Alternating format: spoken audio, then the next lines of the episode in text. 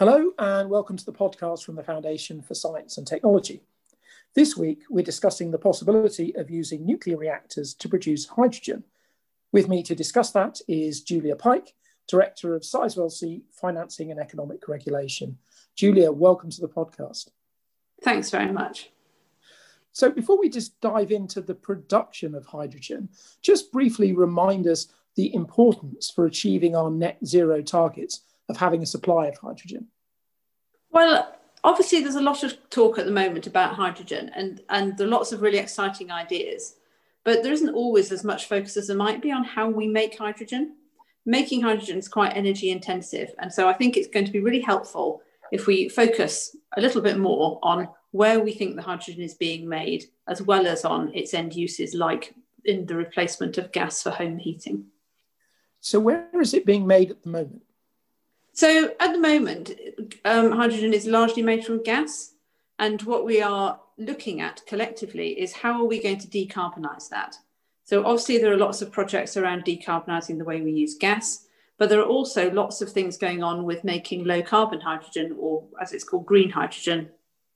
And so there's conversations about how that's going to be done with renewables and there are conversations around how that can be done with nuclear and really an ideal world i think probably how the two work together for the um, best benefit of the consumer.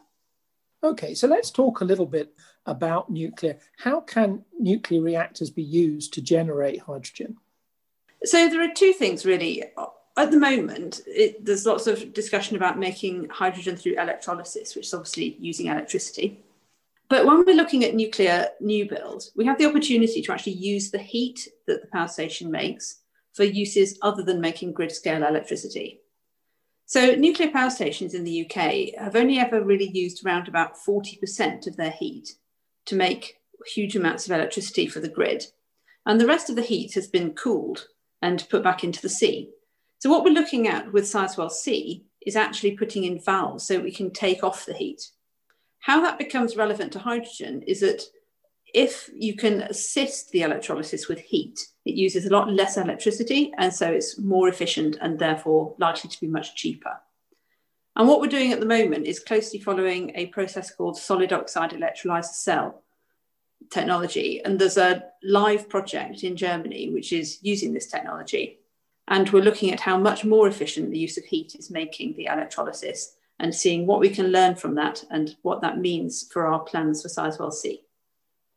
And are there any early results from that project in terms about the, uh, the increase in efficiency? So some early results suggest that it's up to 35% more efficient, which is huge. Obviously, we need to look at how that could work for Sizewell C specifically and the temperature of heat which Sizewell C will be able to provide. We're also looking at, at making hydrogen much sooner, sort of more like next year, because we're interested in making the construction of Sizewell C the cleanest it can be. And one of the issues around hydrogen, as well as how it's made, is when the market for hydrogen fueled buses, hydrogen fueled HGVs, hydrogen fueled construction plant, how it gets going. And if you have a big construction site like Sizewell, you can possibly use that to actually kickstart the market in um, bigger versions of these vehicles and plant so that it's a virtuous circle in terms of generating more demand for, the, for hydrogen and generating more demand for more and more plant and vehicles. The technology to produce the hydrogen in nuclear stations, is that well established? Is that relatively new? To what extent is more needed, or can you just build it and get on with it? Making hydrogen from electricity is very well established. And in fact, plenty of nuclear stations have made hydrogen for their own use. What's novel is heat assisted electrolysis. And so that's that's that's why it's a particularly exciting thing to look at for Sizewell C with our opportunity for the first time to take off the heat. But that shouldn't detract from the fact that we can make hydrogen now using the electricity. And in fact, there is developing thinking that a constant supply of electricity will be very beneficial for the life cycle of the electrolyzer kit. And so, as I said, if we can work together with renewables so that we have both a constant input of electricity from nuclear and use the benefit of intermittent electricity on particularly windy and sunny days, it seems to me that that's likely to be optimal for consumers. So obviously, this is a great opportunity for Sizewell C because you're actually in the midst of going forward with this, this construction project. If the technology is seen to work, to what extent could this be retrofitted into nuclear power stations more generally, or is it something that you really need to build in from the start? You need to build in from the start the valves to take off the heat. It's probably not really economic to retrofit. And of course, most of the UK's fleet is actually closing down over the 2020s. So it might be worth thinking about for Sizewell B when Sizewell B has capital works to be granted a life extension from around 2035. But I think it's going to really show the way for future gigawatt projects, whether or not they're UK EPR projects, like we'd like to build another UK EPR at Moorside, or whether or not it's other gigawatt technology like the AP1000. We're hoping that we can establish not only the utility of the technology, but also that we can help get policy in the right place because it's partly policy about what the nuclear station is paid to do around whether or not various policies which apply to renewable electricity for hydrogen can also be applied to nuclear electricity for hydrogen. Let's talk a little bit about cost. Obviously, there's going to be a very significant cost anyway for producing Sizewell C, but what's the additional cost of building in these valves and of building a hydrogen production facility like the one you've described? So there isn't a significant cost to putting in the valves. Obviously, there's a bit of design cost and there's a bit of cost of actually putting in the valve, but it's not significant. And if we're making electricity at around 40 to 60 pounds a megawatt hour, which we hope, then the spare heat is going to be very cheap. Of course, as we start using more heat, and actually reducing the amount of electricity we're making, if that's the way we go, then the heat will have a cost. In terms of the cost of the sort of small scale electrolyzer we're thinking about for the construction of Sizewell C, that's not huge. It's of the order of probably around 10 million pounds. And for the larger scale electrolyzer, it really is too soon for us to know because we're following the development of the market in um, the solid oxide electrolyzer cell technology. But I think that it, it's already looking like it's going to make very competitive hydrogen. So, what kind of percentage, if this is not an impossible question, but what kind of percentage of the UK's future potential hydrogen needs could come out of Sizewell C? Or phrase it another way, how many such facilities might we need in order to meet uh, to our, uh, our hydrogen needs? Well, a, a, fun statistic, which isn't which isn't an actual plan, is that if you dedicated Sizewell C to hydrogen production, Sizewell C would make more hydrogen than is made in the UK today. That isn't the plan. The plan is that the UK also needs electricity, and it will make a combination of electricity and hydrogen. So, as the hydrogen market really kicks off, it might be that future nuclear stations are, are in fact more dedicated to hydrogen, whether or not they're gigawatt or their future SMR technology or um, really exciting advanced modular with its higher temperature heat, which will probably be even more efficient.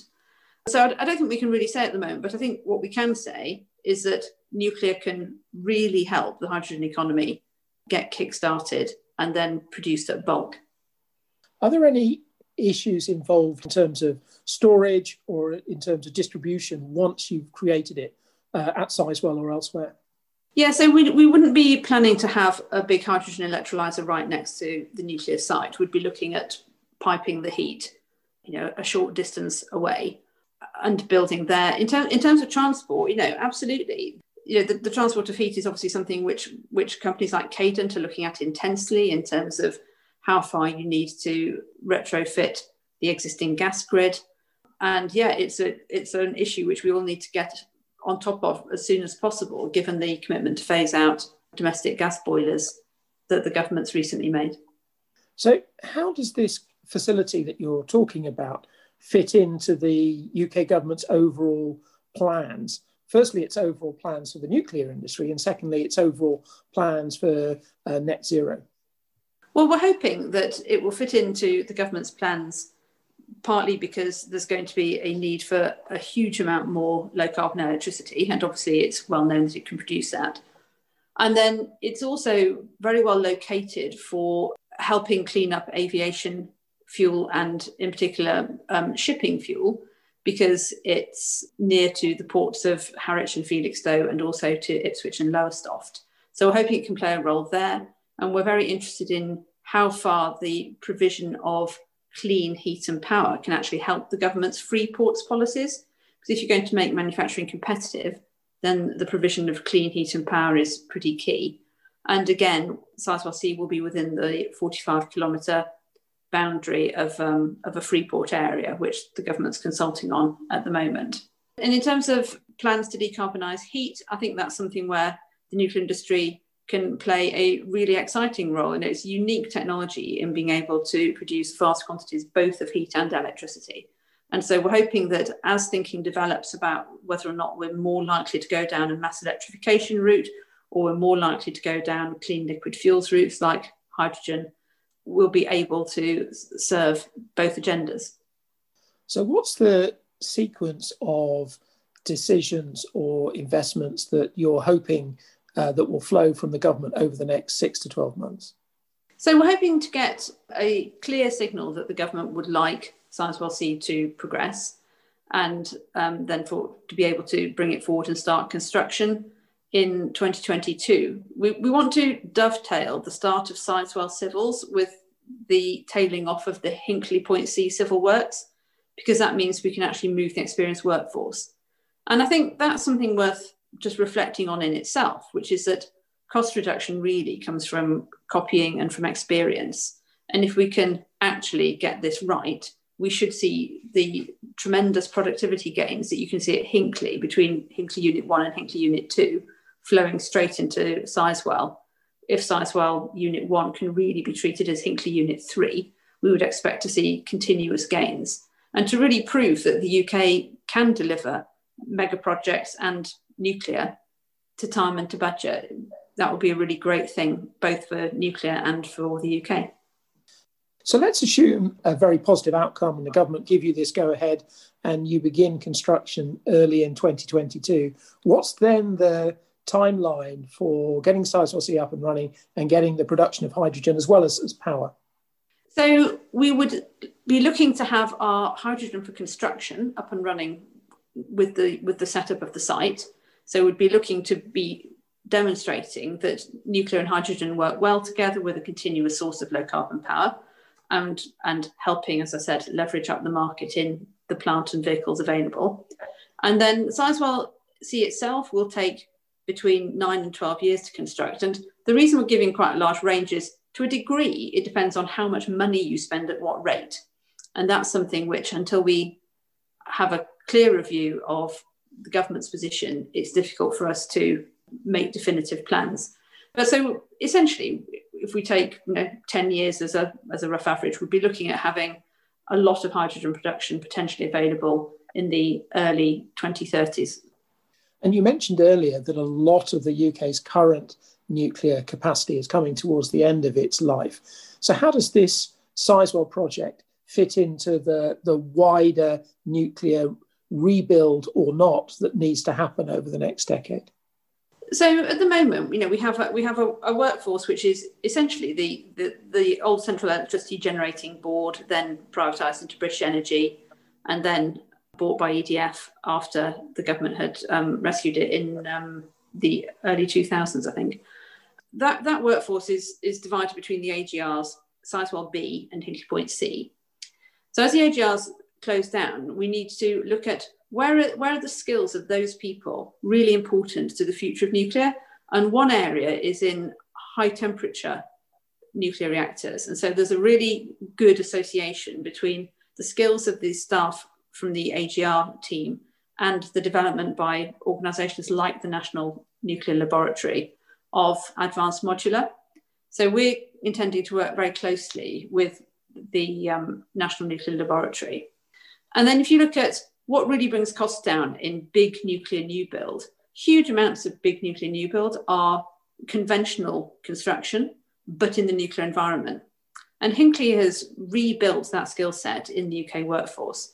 It's not only built the skill set of literally learning to work on a nuclear site and to nuclear standards, but it's also funded skills development like in welding, pipe fitting, electricians. It's really improving the skill set of the UK high end construction workforce. And so, if we can bring those developed skills into Sizewell, then they'll be available for lots of future nuclear after Sizewell. You know, we ourselves would like to build another UK EPR up at, in Cumbria at Moorside. And if we do, if that fits with government policy, we would like to see that not as just a power station, but as the centre of clean industry.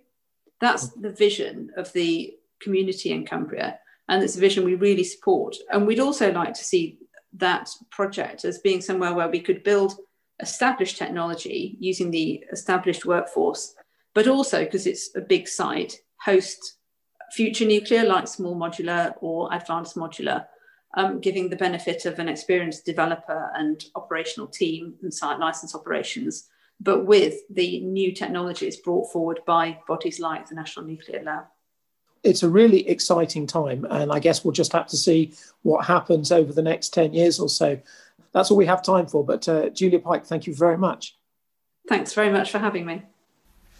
You've been listening to the podcast from the Foundation for Science and Technology. My guest this week was Julia Pike, Director of Sizewell C Financing and Economic Regulation. The topic of nuclear cogeneration, using spare heat to produce hydrogen and for other purposes, was the subject of an event run by the Foundation on the 9th of December 2020.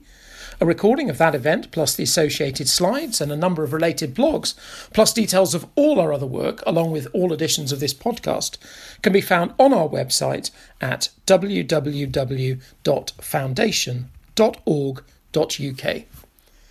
The podcast is taking a four week break now. We'll be back in the second half of January with more discussion about science, technology, innovation, medicine, and higher education. Until then, we wish you a wonderful Christmas and a great new year.